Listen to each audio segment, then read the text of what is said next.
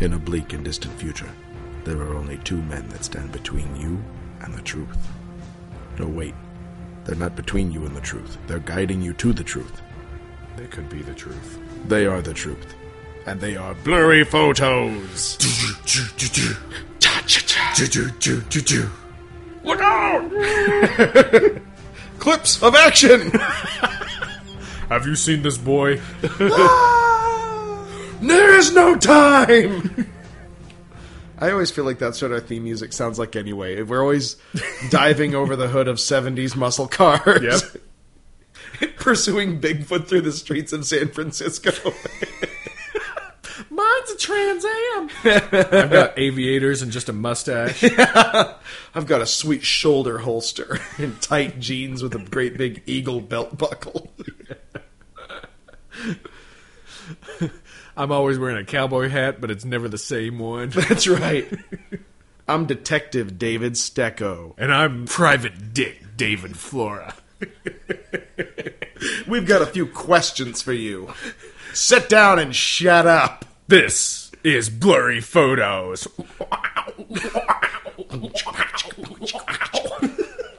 Wow. yeah.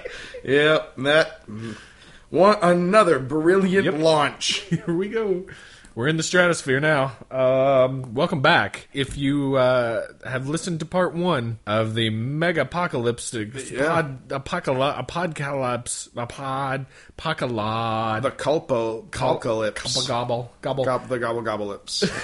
Uh, if you are you just it. just first time joining us, this is the second half of our our smash bang whiz bang send up understanding of the end of days. Yep. From uh, what could happen to end the world to the eschatology of religions to what we are going to discuss in this episode. Yep, we saved the big fish for last. We are going to tonight, or today, or to morning, whenever you're listening to this, be discussing not only the uh, the Book of Revelations and the Christian take on the end of days and apocalypse, but also the Mayans, the kings of apocalypse, the lords of twilight. El Rey de Apocalypto!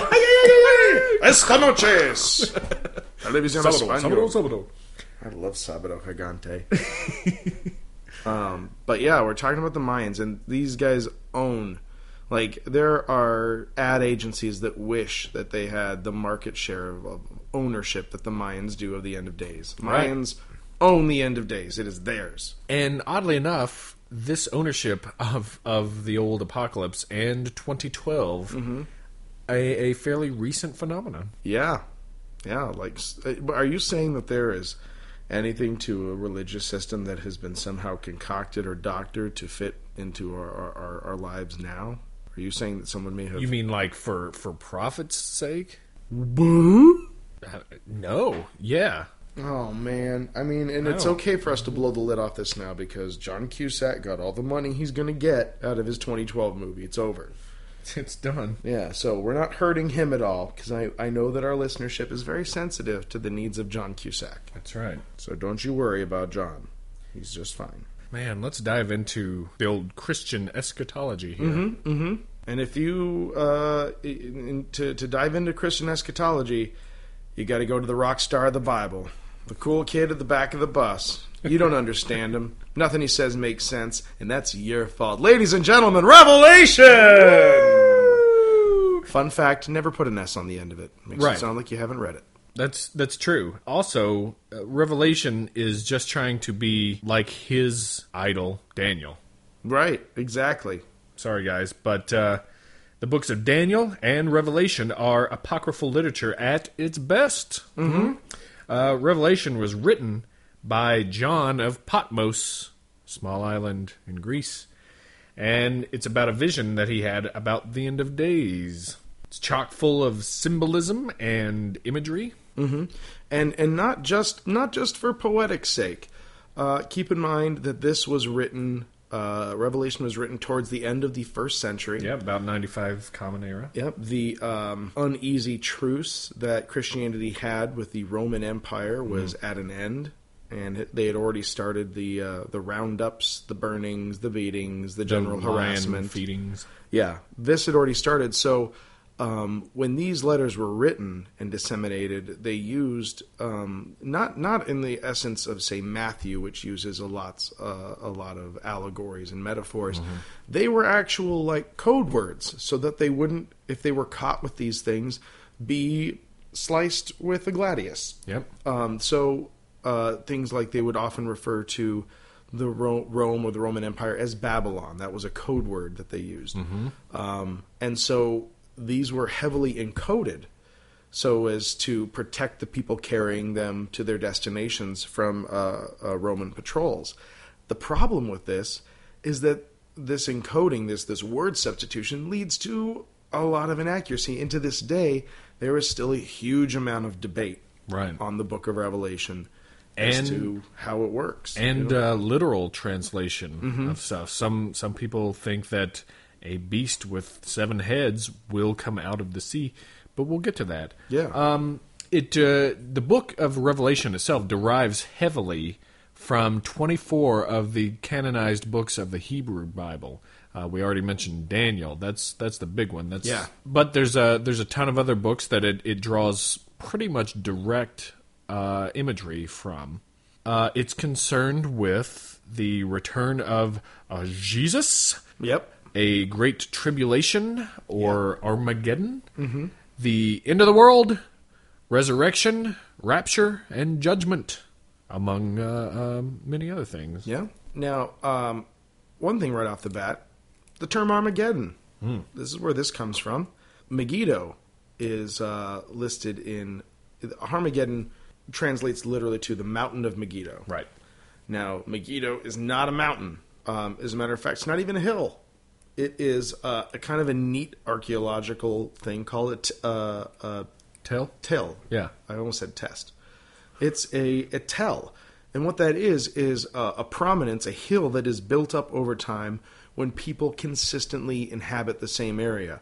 They build a building, it gets knocked down, they build on top of that, and this happens over hundreds of years until you literally have a hill, a, A little mound, yeah, yeah. a little a protrusion upon which, yeah, a little Gobekli Tepe, uh, and so, but it, it has a very a powerful strategic location that it was located on a, on a trade route, Mm-hmm. and there were um, several battles over history uh, that uh, that occurred there, and uh, and this is where it's it's so uh, Armageddon isn't a thing but a location. Right. It is the place where this is where where it's all supposed to go down. Right. Uh, where the ar- armies gather, they face off.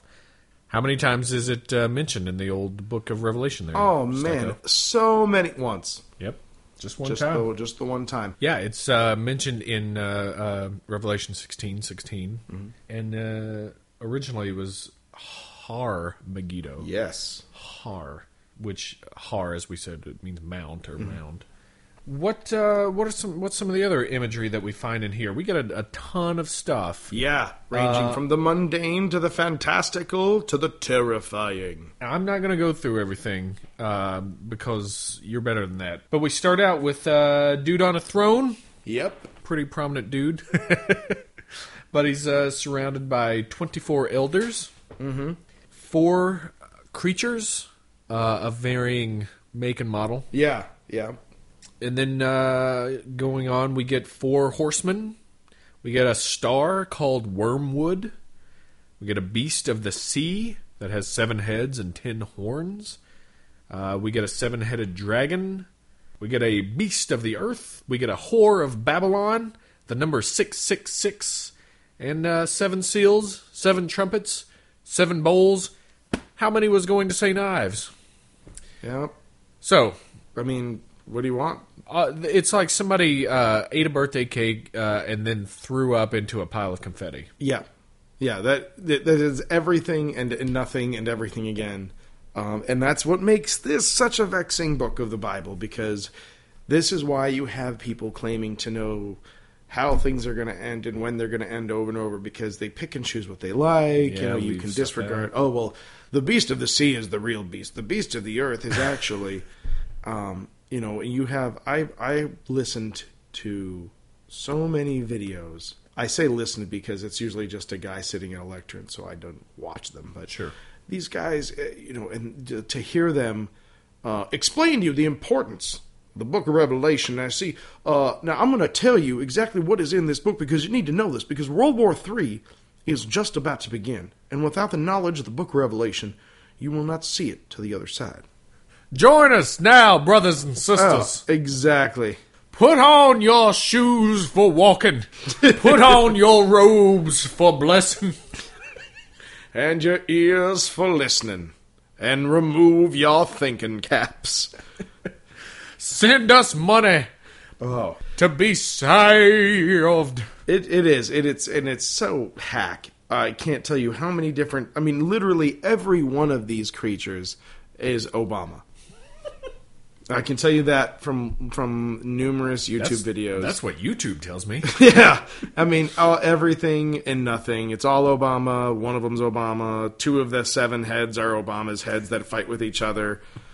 I. It's just. It's just. It's so dense with Well- with with figural imagery that I almost am like, you know what? Let's go literalist. yeah, yeah, I want it's more I- fun. It's like, like it comes out of like like the Ghidorah, which is the multi-headed uh, nemesis of Godzilla. Oh, but it is. I mean, this is like the this is every Godzilla movie. Yeah. There's just a beast that flies out of every conceivable. Earth, and air, Godzilla fire. is Jesus. Yeah.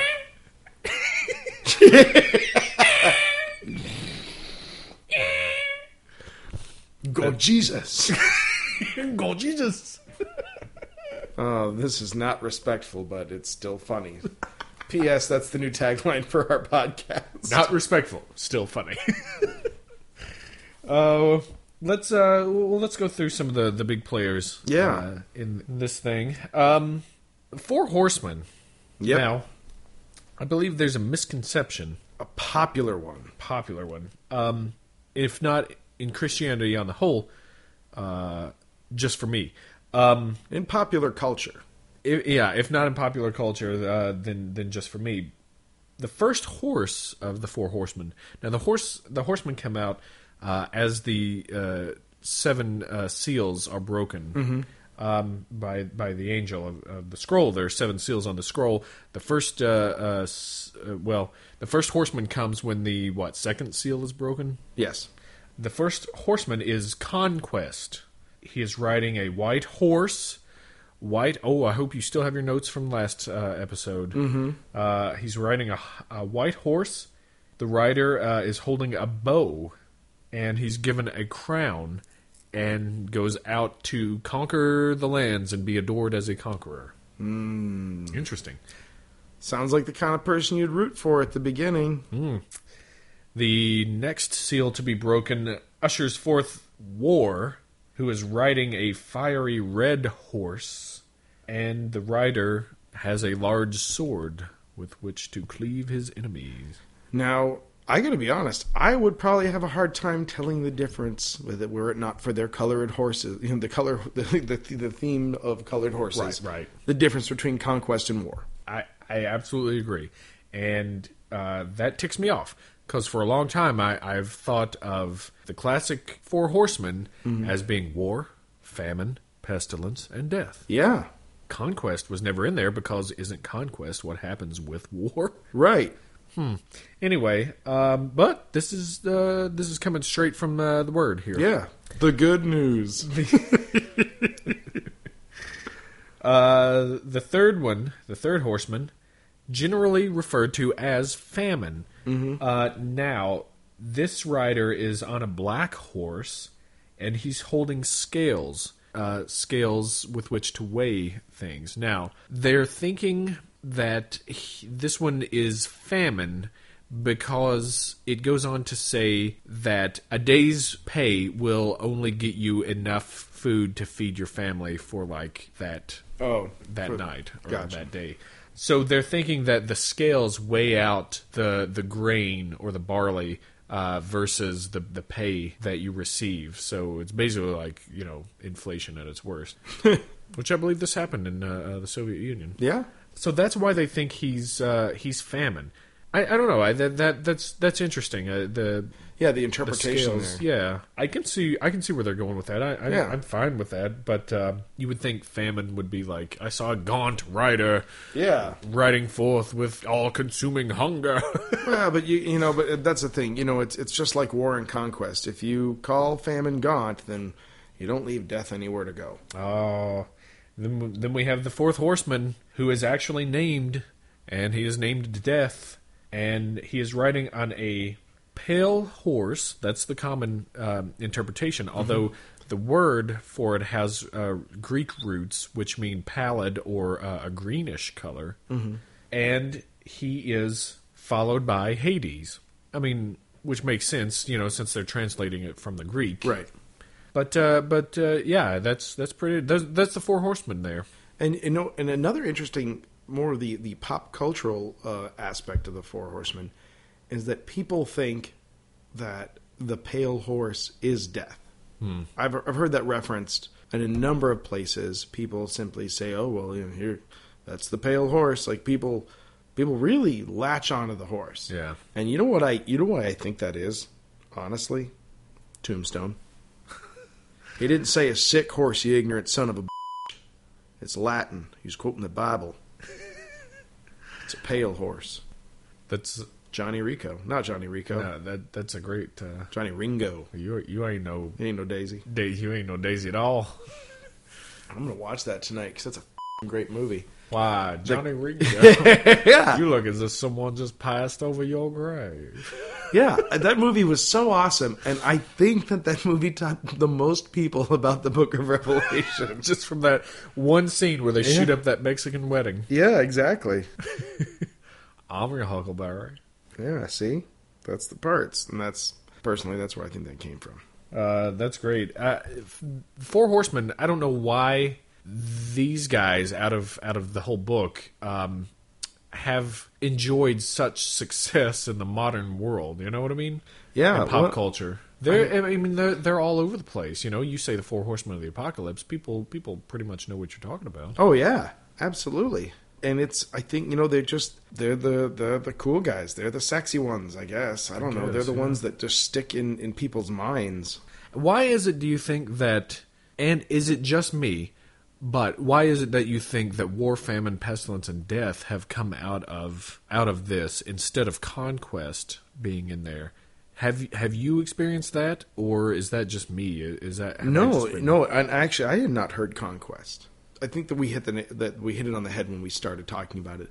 Is that the distinction between the two is not very strong. Yeah, uh, and it's just it's easier to say you know a war you know because conquest you know like it, if you you know gun to everyone's head people are going to say yeah conquest is a pretty bad one but you got to put the gun to their head to get them to say it because everyone's like i don't know what side of the conquest are you on yeah. but you know you know no one feels like there's a winner in a war you know uh, conquest yeah it, that's a tough one that's a weird distinction i think Where do you think the pestilence uh, horseman came from? Then Well, I mean, keep in mind this is this is not even 100, the year 100. If there's one thing people have seen and are accustomed to seeing, it's an army ride to war. And you consider the aftermath of a battlefield. Um, you start with war, and then you you move on to pestilence. The the bodies are left on the field untended, some of them half alive yeah, um, and they just are left to rot. I mean, in some leads- cases, some of these wars, I mean, literally, they a field turned to mud just with blood. yeah, You know, thousands of bodies. Uh, you get disease from that. You get, you know, uh, also these armies as they move through an area, they eat everything. Mm-hmm, They they pillage. They take out all the, the grain that they can, or if the, the army that's losing burns the grain so Yeah. that they can't have it it salts the earth. yeah, there is there's um, huge there's there's hunger, and where there's hunger, then you will find death. You know, and I, that that is almost the the four horsemen are just a a brief four act play for what all of these people have seen and gone through Ah. numerous times in their lives. Is my my interpretation of that. Because if there's one thing that I am here for, it's to interpret the Bible for everyone. I man. Mm-hmm. Let's let's talk about the star called Wormwood. yeah, That's a weird one, huh? That is a very weird. The actual scripture says a great star fell from heaven, blazing like a torch, and its name was Wormwood. This one's not one that, that's talked about a lot, but I feel No. like it's got some pretty big significance. It uh, it goes on to say that it makes the rivers uh, and waters bitter and taste like wormwood. I've also seen that some uh, translations of the word star could also be the same uh, as angel or or messenger. You know, one of those things. So it could be that an angel came. I, I don't know. It, it, it's, It, it could also just be one of those those cryptic substitutions. right. And and and again, that now that is that's wide open. That is that is insert whatever you want. You like you like the meteor theories, go for it. You Yeah. like the nuclear fallouts, go for it. Right. Uh, a biological weapon, uh, a chemical weapon, a Mm-hmm. chemical weapon. Yeah. I mean, whatever whatever you like, plug that in there. Yeah, it could be a, a, a popular uh, or infamous person that falls from grace Ooh, there that, you go. that makes things. You know, Yeah. I, I, I- yeah, it could. could be I don't anything. even like this water anymore. well, somebody that uh, was a spokesman for the water. I mean, you know, Yeah. who knows? This is this is not the only. Uh, there, there, there's a lot of talk of stars falling from the heavens. There's even the the old classic great mountain fell into the from from the heavens into the uh, water into the ocean or whatever. And Yeah, exactly. that was that's pretty cataclysmic and and people are you know a lot of people are riding the the asteroid train on this one Oh, and, and that that sounds. I mean, I don't know what else that would be if you were gonna if Right. you had to explain that in a direct, rationalized terms. asteroid makes Yeah, that that that fills the bill sense, quite yeah. nicely. how about we talk about uh, 666 The sign of the beast. yeah let's do some Aleister Crowley proud here Yeah. um, the the mark of the beast sometimes translated as 616 Oh, really? interestingly enough Well, and I like that because that saves you fifty.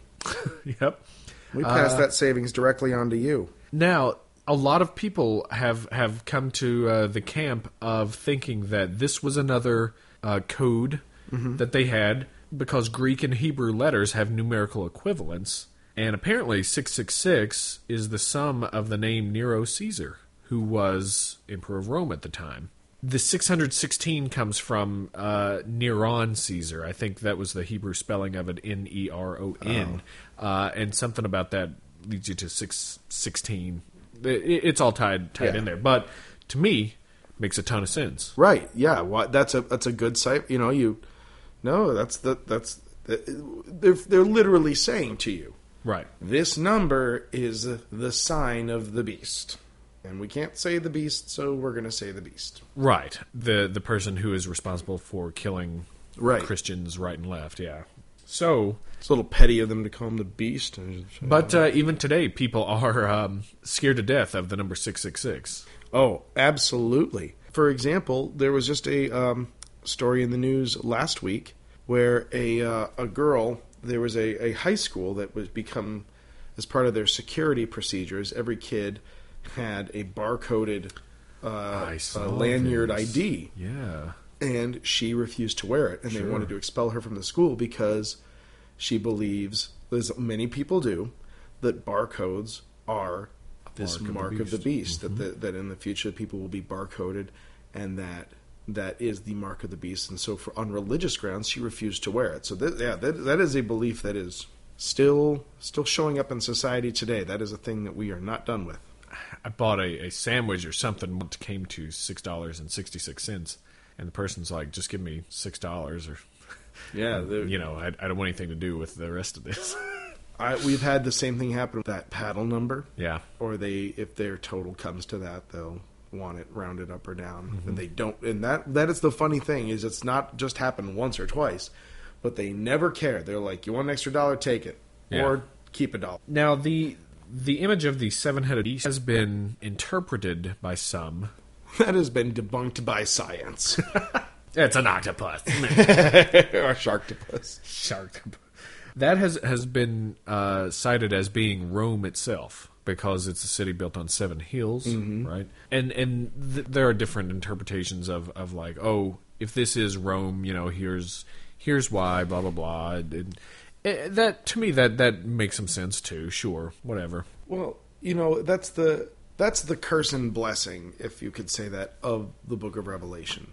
Is that it allows the opportunity for very logical or, or you know logical and rationalized uh, interpretation in a historical context and what they were trying to accomplish and who was working against them. And on the other hand, no, this is really going to. St- God said this is going to happen, Right. And that's that's a hard thing. That's a hard thing to balance. But yeah, I I personally, my my two cents is that yeah, this is without making it sound too cloak and daggery, but these are coded messages. Yeah. That were very critical of the government, that was actively repressing and assaulting them. Right, and um, this uh, this leads us into there. There are, are different camps for the interpretations.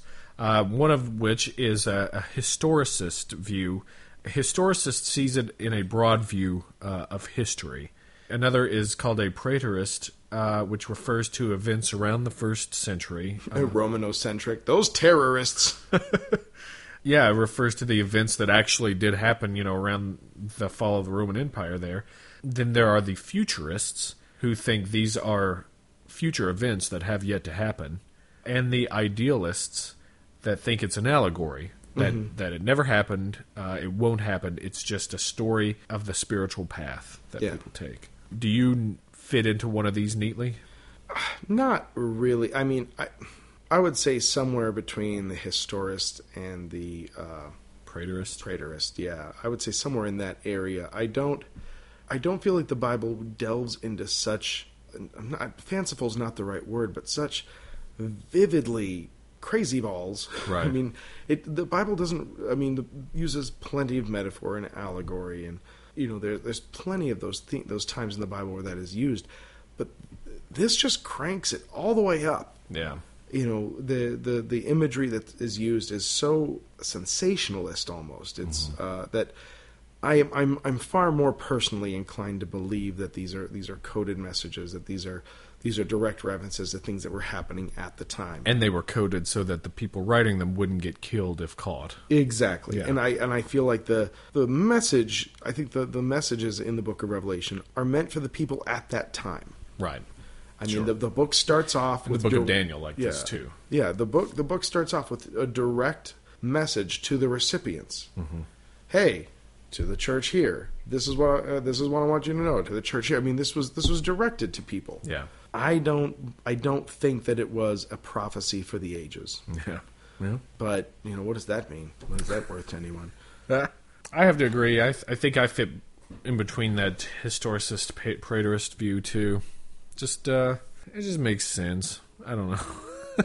yeah, I it just yeah, I, I agree. It's But then you know, for some people, a mountain falling out of the sky into the ocean and uh, a seven-headed dragon makes sense to them. So right. Good so on let them you. have it. So that's uh, Christian, eschatology. We should just have an eschatology sound. Because you know it's going to come back again. You know we're going to have to discuss that more. On the back of uh, Christian eschatology, there, let's talk about some apocalypticism in history. Why Okay. not? Uh, William the Conqueror Big Bill. had a doomsday book uh, that was kitten on the cover, denim bound. yeah that w- uh, it was just a census of uh, the people and lands that he conquered, and uh, people thought that this was the uh, the the book that their name would be written in, and when he was done doing the census, that uh, the end of uh, end of time would come. Really? Weird, huh? That is interesting. Isaac Newton deciphered uh, codes in the Bible, or what he thought were Bible codes, and said that the end would be in the year 2060. right. I, I don't mean to laugh at Isaac Newton. He did invent calculus. but, okay. Hey, within our lifetimes. Sure. Sure, if, if the cancer don't get us. Here's a big name. William Miller was an army captain turned Baptist preacher in 1815. He calculated that Jesus would return uh, to usher in the, the end times in the book of Re- Revelation in the year 1843. Um, Which this- worked out. It happened. I don't know why we're still talking about it. That's, yeah, we're living in the golden age right now. Yeah, this is the millennium. It led to what's called the Great Disappointment. But also, We do still live it. it also uh, was the beginning of the Seventh Day Adventists and Millerites, who make a wonderful beer. I believe I might myself. I might be a Millerite myself. Then we get uh, our friend Harold Camping, who is a, a Christian radio host, still alive, uh, predicted that the rapture and Judgment Day would occur on May 21st, 2011, with the end of the world happening in October. Oop the poop. yeah. Whoops, a double daisy. With him, I remember uh, a lot of this stuff going Oh, yeah. on last year. Absolutely. People And getting crazy over the rapture. you know what? You know what? You know what irritates me about these things? That everyone who gets involved is an idiot. That's my opinion. You've got this crazy old man on one hand who swears up and down, "This is when the end of the world's coming." Yeah. and then and that's his belief and there's people who listen to him who believe that that's fine whatever then there's like everyone else who weighs in on it and they're so smug they just Yeah. oh of course yeah and they, they love to mock him Yeah. everyone loves to mock these people Sure. because Makes yeah them they- feel better about themselves. right but they're just as dumb. Yeah. I mean, you know, like like that. That's like mocking a four-year-old while they watch Sesame Street and just walking and say, "Oh, hey, you stupid, deluded bastard! You know they're just puppets, right?" and then you walk out of the living room going, "God, damn, that kid is so stupid, dumb four-year-old." It's okay. I told him how dumb he was. Right. Like, there's no there's no point to that. You know, like he's got his beliefs, and and it's it didn't work out. I, I'm sure that he's. I mean, he tried to revise the Right. the time, but people by that time had already sold their life savings and Right. You do damage with that. I, yeah. yeah. It, it is. It is not harmless, but you you make yourself look like a jackass when you mock those people. Also. Yeah. Like, and uh, and I'm sure that the consequences that he will face will be just just fine. Right. Anyway, so that's Harold Camping. There's the whole UFO religion cults, like the uh, the Hale-Bopp comet, the Yes. Uh, Suicide cults. yeah, the suicide cults, things like that. Uh, what's his name? Apple Applewhite or Yeah. Those are the. the the were the Nikes and Yeah. What were they called? Golden Heaven's Dawn? Gate? Heaven's Gate. Golden Dawn. Know. Yeah, yeah. The, you you get uh, people that think, well, this this comet or this this thing is is you know coming back, or here's this one date where you know we're we're going to ascend into heaven while all these other fools Right. stay alive. And then from there, you descend into the faux scientol- the scientific uh, astrologists who uh, comport themselves like astronomers, who say, "Oh no, it's because of this alignment of planets. It's going. Uh, what's what's some science words? There'll be a gravitational flux that will change the field harmony." And that's why the universe will crack like an egg. Like like it's that that that really despicable astrologer who wants to sound like an astronomer. Yeah, yeah. And and will do that because even the astrologer knows that nobody's buying what they're selling. we can't forget about the year 1000 or the year 2000, one of which happened in our lifetime. mm-hmm. Mm-hmm. There was definitely some uh, uh, thought that the world was going to come to an end in Y2K, Right. according to, to records, there was plenty of belief in the year 1K, Yeah. Y Y1K, that uh, uh, that the world that was you know turn of the millennium was gonna None of their scrolls had code Yeah. to adapt to the use of a four-digit number system. right. we can't erase anything, and uh, and that came and went. Yeah, you know, and that's again, that's that's mankind's hubris to think, well, the uh, the completely random and the subjective numbering we use has to line up in a number that we consider interesting, easy to deal with, or significant, and then that's when things have to happen. Right. Yep. I can tell you right now that there's going to be some serious shit that goes down on a day that makes no numerical sense whatsoever. And you'll create it after the fact. That's what we do. But Yeah.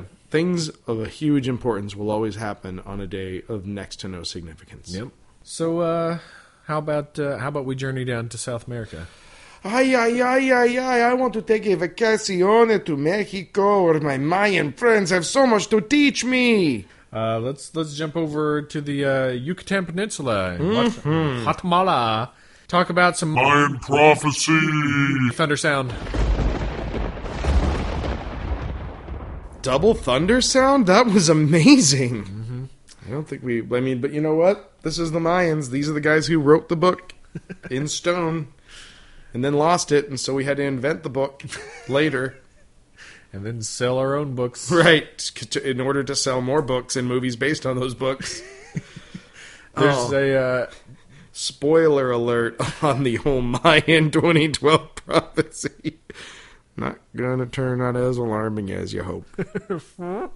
Mayan prophecy. It's a doomsday prediction Yep. proposing that cataclysmic events will occur on December 21st, 2012. It's based on the Mesoamerican long count calendar, which completes one great cycle on that date. And in turn, one age will end as another begins. Yeah, the long cycle calendar.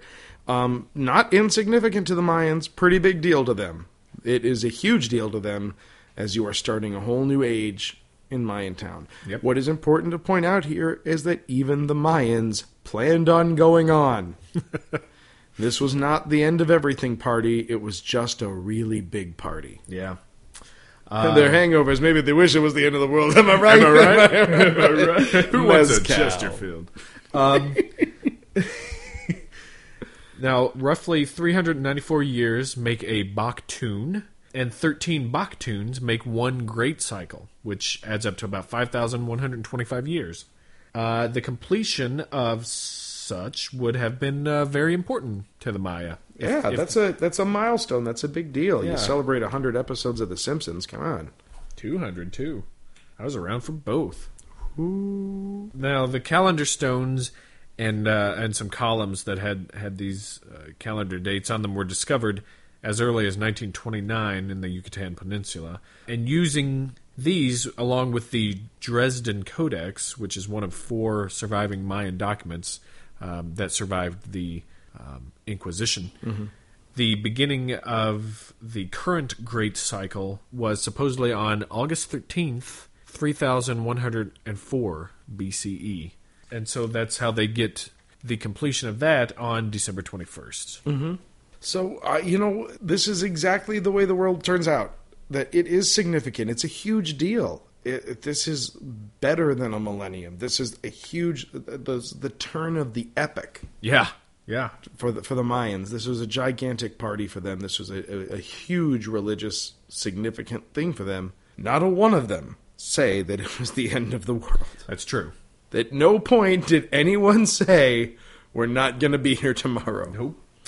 Uh, although there there is some eschatology in, in Mayan culture that says uh, the the god Kukulkan would return to usher in peace and harmony, and there might you know, there there's obviously more to it than than just you know oh Kukulkan's back yay, like you said not end of the world just end of the end of this cycle. I, I found uh, found something that said uh, there are five great cycles of, of 5,125 years.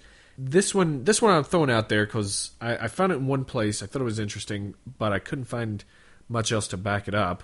But uh, let's let's let's jump in. There are they they name each of these these cycles, and I don't know. I, I'm I'm going to pronounce these wrong. I know. Well, all of our Mayan listeners can call and, and write us in and tell us how dumb we are. The first cycle was called Yunyaw or Junjaw, and it was uh, co- it corresponded to fire, Okay. the element fire, and uh, the feminine energy. Uh, the second cycle was Kabayaw or Kabajaw, uh, and it corresponded to the element earth and masculine energy. The third was Oxybajaw, Oxybayaw, Okay. uh, and that's air and feminine. And uh, the current one that, that we are in that's coming to an end is Kajibajaw or Kayibayaw, uh, which is corresponds to water and the masculine. And Mr. T. and a talking sharks named Jabberjaw. I'm gonna bust you in your Kajibajaw, I ain't got time for no more Kajibbajaw. fool.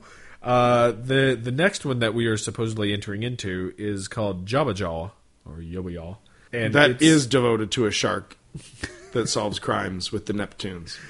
Uh, and its element is ether, and its duality of masculine and feminine. And uh, also, it's uh, the cycle of peace, harmony, and understanding. That would be awesome. I'd like that to happen. That'd be great. See, now here's a fun thing. I, I read a really good, a really good article about this. So the the Mayan 2012 apocalypse, Mayan 2012. Everyone talks about it. It's a very popular subject. There was movies and uh-huh. TV shows and crappy news articles. It has become such a thing that NASA actually has a phone line you can call into to get information about the end of the world. NASA had to set this up, and it, which seems hilarious and silly because it kind of is. Um, but the point of the article is they were interviewing the people who man this, and they said, "Well, you know, we, you know, we, we understand that the reason people are asking us about it, you know, the reason why it's a news story is because they think it's kind of funny that we have to do this. But you have to understand that we are, we're, they're actually dealing with genuinely terrified people who think that that that the world is going to end on, on December twenty first. Like they're like it, they, some of the examples they have, there were some teenagers who were going to kill themselves because they didn't want to be around for the end of the world. There was a mom who was contemplating suffocating her kids. I mean, these these are terrifying consequences Yeah. of a, for lack of a, a silly thing. Um, you know, just a, a pop culture thing that we just kind of blew out of proportion for no reason, and people willingly. That's the thing that is frustrating about this. Of all the things that are discussed about the the Mayan calendar and everything, there is a willing ignorance Yeah.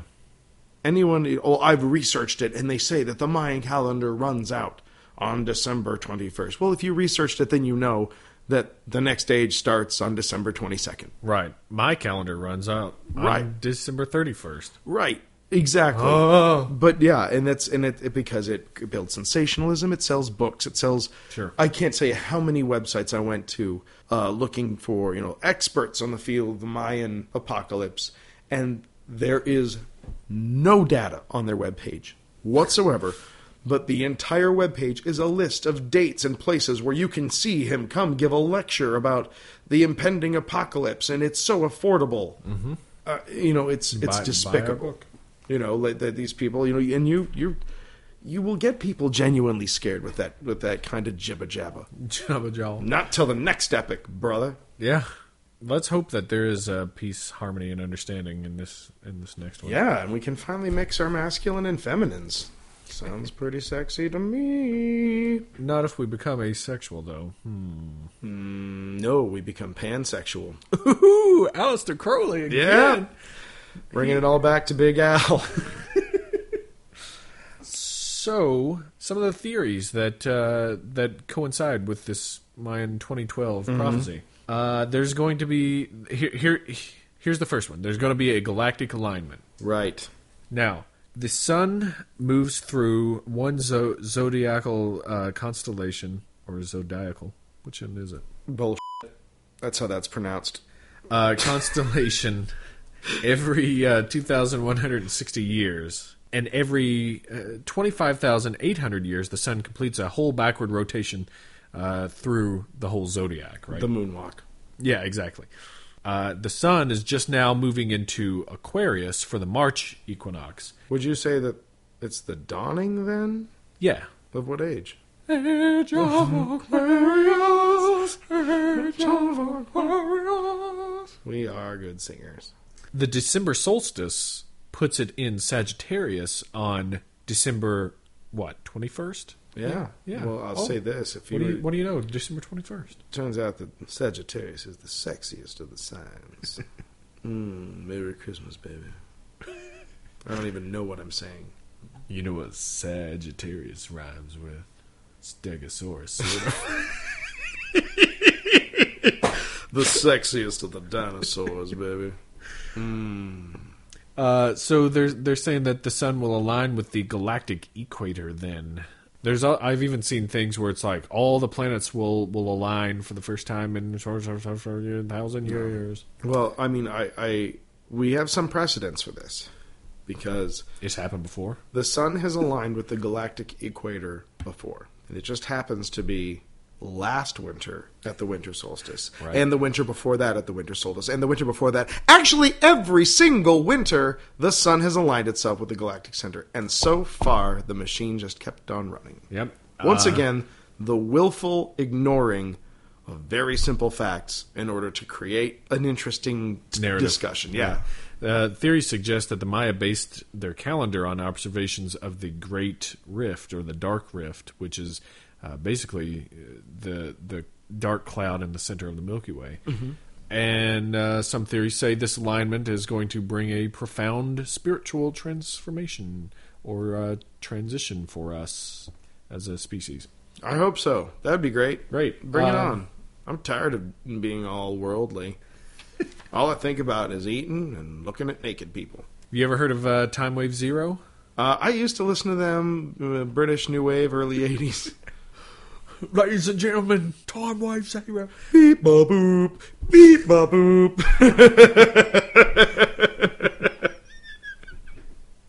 I'm making a band. This is uh, this one's hard to explain. So uh, um, jump in, jump in the mind card here with me real quick. Um, Terence McKenna, ethnobotanist, psychonaut, and future podcast person of interest, uh, graphed dates based on his interpretation of the I Ching, the Chinese. Ooh, okay. That's a big deal. divination system. Uh, the I Ching had 64 hexagrams, which he likened to the 64 DNA codons uh, in human DNA. And then he thought that it was a mathematically coded form of a time wave system uh, that is happening in the universe, and that the universe would reach a singularity of infinite complexity in 2012, at which point everything conceivable happens in one instant. So it was a time crash. It's a, it's a. Sounds like it. Uh, Now, okay. originally it happened. He had it in November of 2012. Uh, but then when he learned about this this Mayan tw- December 21st thing, he revised it to be December 21st, 2012. Oh, just in time for Christmas. So that's time wave zero. That's that's interesting. This goes along sort of with with the galactic alignment, but uh, December 21st is going to be when the Earth transforms into the fourth dimension, raises its vibration, and uh, everybody ascends if if they're ready and alkalized. Oh man, I'm flying home for Christmas on the 21st. I hope it doesn't happen while I'm in an airplane and everyone just gets vibratorized and I was just in an airplane. And I missed the whole damn shebang. Like the Langoliers. Langoliers. You know, there's that one too. There are just so many of them. I, I, I, I, why don't we just say the world is not going to end until you die? Hmm. At the rate at which you consume saturated fats, sooner than later. Mm-hmm. If you like smoking, you can bring about your own one man Armageddon as fast as you like. Especially with these new Chesterfields. Especially with delicious Chesterfields. Now made from Guatemalan tobacco. the last flavor you'll ever need. Chesterfield. let's uh, let's go into some of the the doomsday uh, theories. Of it. Now, now Aren't the they ones, all? Well, the ones I went through, uh, they're they're kind of um, like tr- spiritual transformation and and Okay. all that kind of What stuff. about the ones It's that just yeah, suck? That's nice. That's cool. Solar flare. Oh, yeah. huge uh, coronal mass ejection hits hits the Earth. Now, if it doesn't fry the Earth uh, on its own, uh, knocks out all the satellites, uh, Yeah. puts us back in the old Stone Age. Now, there is precedent for this. We've had huge solar flares. There was one in 1859 Yep. um, that managed to actually knock out what tiny little amount of nascent power infrastructure we had. Yep. The telegraph lines. Yeah, exactly. Uh, we've we, this these things have happened before. I mean, the Earth has weathered these things, and they are predicted to kick up in 2013. And just, but we've never been more dependent Yeah. on electronics than we are now uh, for everything. Right. So that is actually uh, podcasting. a problem. Yeah, we've created for ourselves. So our podcast will be switching to a newsletter written on animal skin. And uh, the rumors and uh, unsupported stories we'll be discussing are rumors of clean water and food availability. Look forward to that. There's a mystical fountain that has clean water somewhere. Well, surely it gives you some diarrhea, right? no, no, no, no.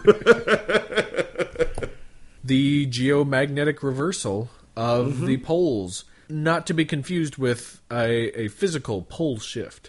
Or confused with complete protonic reversal if you cross the streams.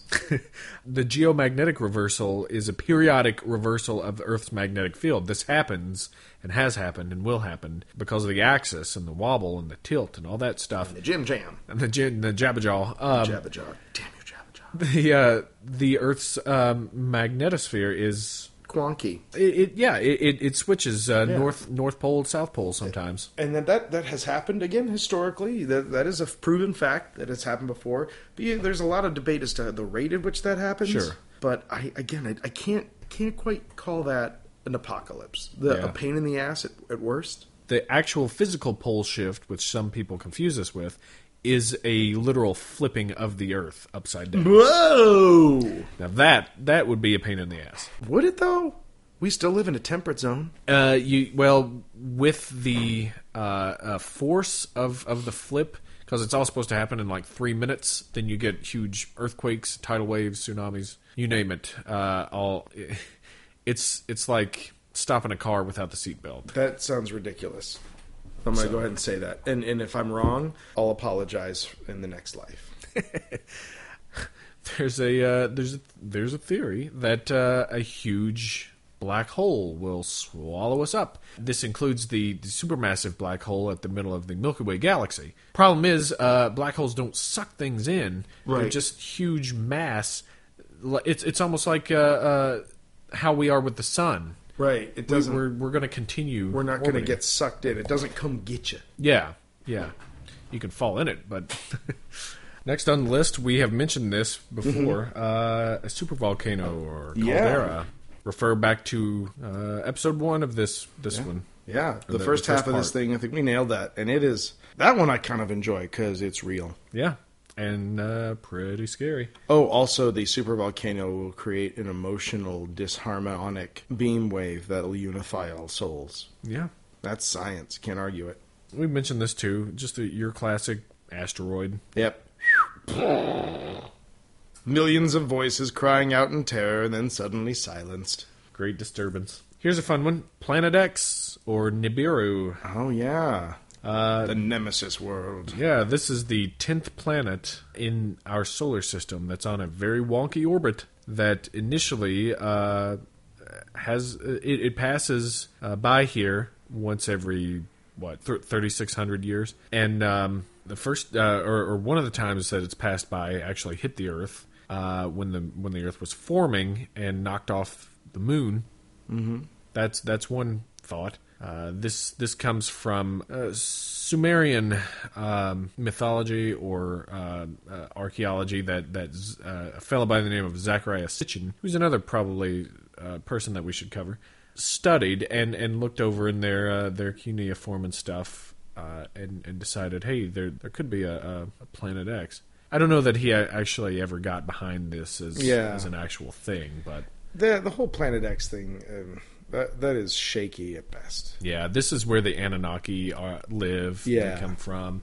So, so that one, if it were imminent to coming into our orbit, I think we'd see it by now. Right. Well, they were saying what was it? If if that existed, it would be at this point bright enough to see in daylight. Yeah, It would be the it's brightest. like three thing. times the size of Earth or something. Yeah, it would be sun, moon, then this thing as far as bright objects in the sky. Next thing on the list, energy from the galactic center is causing global warming on every planet. Okay, moving on. All right. I Uh, don't. I, that that gets nothing. Yeah. so you you may be asking yourself, uh, do the Mayans actually believe this? Uh, no, they don't. Here's here's the thing, Mayan, they they had no true doomsday prophecies. They Yeah. none of their stuff, like like Stecco mentioned, they they didn't have anything that said this is the end of the world. And irony of ironies, they actually had a doomsday.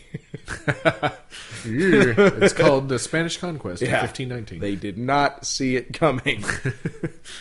Now, currently, uh, the Mayan belief is that humanity does need to take responsibility because uh, uh, we're on a path of destruction. We need to get more in touch with our spirituality. Mm-hmm. They're worried more about humans being dominated by technology uh, and not owing to, you know, Mother Earth. Sweet, delicious singularity. Bring it on. Yeah.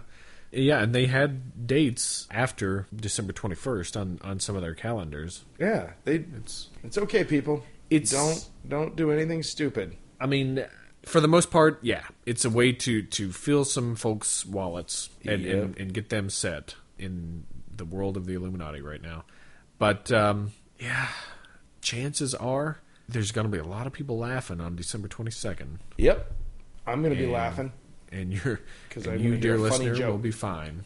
Just don't get drunk and get in a car wreck. Yeah, don't do that. Don't drink and drive. Yeah, that's Easy always enough. good advice. You make your own apocalypse. And a very, a very mundane one at that. You can do better than that. Come on, people. You look better too. Yeah. Come on. So there you go. There you go. That's I think we've given you a new lease on life. I think we've set you free of the shackles of your doomed existence. And now, today is the first day of the rest of your life. Oh, you're welcome. You're welcome. De nada. Um, so if if you have survived these two episodes, then you get a you get a certificate. Yeah, you get a certificate. Uh, also, just so you know, we had one singular claimant. The only one person now will ever have the complete collection of certificates. You fools. So, full points to Annie. One of our groupies. Yep, she did it. She wins. Uh, that is no longer available. It is no collector's item. eBay it, Annie. Make a mint. Give it a year or two. Yeah, Um, and let that mature. It's an investment. It's like a bond. uh, so if if you have survived both these episodes, and be Mm-hmm. honest, uh, the Yeah, don't. the code uh, or the the There's only password, one. There's only one password for this one. eschatology. Yeah, that's it. Eschatology. E S C H A T O L O G Y. If you spell it wrong, you'll still get a certificate. Did I spell it right? So yeah, congratulations. Uh, Yeah. uh, just send it send it on into us here. And, you, um, you know what? You are going to have Christmas parties and and things to discuss this at, and you are going to drop. You are going to crack eggs of knowledge over all of your friends' heads. Yep. And they're going to be like, "Wow, you really know this." shit." And you're like, "I've got some pretty smart friends." Wink. and uh, and then why don't why don't you tell them about our podcast because we need more listeners. Yeah. That's a, Mm-hmm. you, that's a perfect. You segue. like it. You're having fun. Perfect segue. Yeah. Replace that wink with you know what? Here they. wink that- denied. No, that wink is actually a, a, a little asterisk, and then at the end of the conversation, go, "Oh, by the way, that wink actually ended first." That the, just, just give them like the whole rundown in a weird, subdued voice. And they'll be like, "Thanks so much for this knowledge omelet that you've given us." Non, nods, nomlet, nom nom nomlet. Uh, Okay. that leads us into some puns. oh yeah, get let's go. Who who wants to start? I've got one, just one. Okay. It is the song that ends the earth, the Bach tune.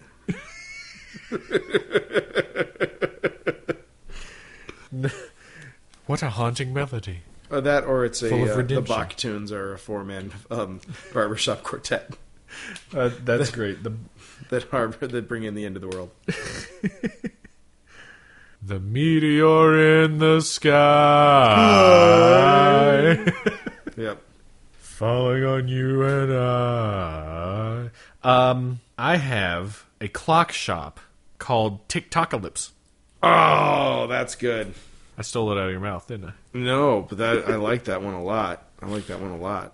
I don't have it anymore. I, I, I really used my really good ones for the, the first half of this thing. So Oh no! Come on, you you get you can squeeze one more out of all the. That that's true. There was so much here. Okay, all right. Um, okay, there's uh, it's a cartoon. Okay. The, the cartoon about um, a young planet who just wants to race through the solar system, but every now and then. His brother, Planet X, comes by, and he whizzes by him so fast that he hurts him. Please, Planet X, do not hurt me. Last time you gave me a moon, and while I have grown to love the moon and has become my friend, sometimes I don't want another moon because I have all these people living on me. Please don't kill me, Planet X. Oh. oh. Speed planet, go speed planet. go be There you go. That that's what happens when you back me into a corner. Planet X. all right, all right. Let's see. Let's see what I've created here. All right, I've got a brand of contraception products called Kukul condoms. Oh man, to stop the to keep you from ruining your world. Yep. Use them for your Kukul concubines. Oh my god, you doubled down. You doubled down. You have just taken me out to the woodshed and beat me with puns this week. Now the spermicidal Quetzal coating. oh my god! That is a new high score. Sorry, you guys. That is the new high score. You tripled up on a pun. By the way, um, should have mentioned this, but Kukulkan is the same thing uh, for all intents and purposes as Quetzalcoatl from the, the Aztecs, Oh, or uh, um, uh, Gukumatz from Google other uh, Mayan culture. they had it split up. Is in a- that your a Quetzal condom? ways. No, it's Mayan. Coattails, I'm riding them. Your place or Mayan? Oh, that's even better. F- you kicked me again. really well played, David Flora. Oh. All right. I just need you to sign this receipt in Inca. No, too far. Too far. You got greedy. You got greedy and you went too far. I dug too deep. so uh, send us your puns. Yeah. You don't have much time left. yeah, and you can beat those puns. You We're can, you can beat them with a stick. yeah, we're real impressed with ourselves, but that doesn't mean we hold you to to to our low low standards. I expect you to kick our asses with awesome puns. That's true. Uh, check us out on Facebook. Mm-hmm. Like us there, please. Yeah. Help us get to, I don't know. You know what? Let's lowball it. 45. 45 Let's likes. get to lo- 45 likes. I mean, it's it's cool to be like in this tiny little exclusive cabal, but wouldn't it be awesome if we could upgrade our cabal to a junta? Oh, like the virus? Yeah, and, Um, and then from there, maybe you know, a year down the road, A cavalcade? a cavalcade, uh, a movement, Oh, geez. part of the counterculture. So yeah, Facebook. Uh, we're also on, as you know, iTunes. Yep. You may or may not know. Rate us on there if you'd like. Write a review. Write a review. That'd be awesome. I, I I hear I love podcasts. I listen to a lot of podcasts. Yeah. Uh, and I always hear people like, "Oh yeah, write us a review," unless you unless you don't like it. You know, at this point, if this just infuriated you, if you think my voice makes me sound fat, I want to hear it. Yeah. Yeah. Just write something. if we if we have um, inadvertently uh, offended you with Mm-hmm. our uh, skimming through your religion uh, and and the end of the world beliefs of, of your said religion, Yeah, if we have uh, at all upset you about your religious views, stick around till next week, where we'll be discussing Christmas. Oh, now um, we're also on the, on the Twitters. Yes, we are on the Uh, Twitters. I know, I know Twitter's not a not a very popular thing. No, no, there. flash in the pan. It's never going to work out. But uh, blurry underscore photos is what our handle is. So uh, so you can get on there and, and Mm-hmm. oh and and you know what? When you send us a pun or or if you want to write us a story or, or feedback or anything on the contact sheet on the blurryphotos.org. Don't don't be scared of, of putting your email address in there. That's just to, to weed out you know any any potential uh, loose cannon trolls that are that are out there. If if you want to troll and put your you know put a put a fake one in there, then that's fine. You have to do a little bit of work for that. But Yeah, you got to earn it, but i- you if jackass. if you're afraid of us like spamming you or something, don't be because we're not going to do anything with that email address. We literally have nothing to sell. and no one who wants our help in selling the whatever they have. That's right. So unless you specifically asked us to reply to you, uh, don't worry about putting that email address in there. So hopefully that opens up the door some to Yeah, to maybe, I think that's what it was. I think that's what was stopping the deluge of, of feedback. was that tell email hurdle. Tell tell your friends about us. Yeah. Get us get us up to a cavalcade here. Or even, you know, just the person that you get your dry cleaning from. Sure. But I think that's uh, that'll do it for Yeah, this uh, that was- that was- Podcalypse episode. That was rich and, and amazing. Yeah. We learned a lot about the world around us and about ourselves. So for uh, for this episode, blurry photos, and hopefully in the future, if you make it past the next few days, I am the indomitable David Stecco. I'm saying it really low, slowly, so that you have tons of time to think of a great adjective. David Flora. And I'm the demonstrative yeah. See, everyone gets to play the adjective game. now that I know the rules. Bye. Yep.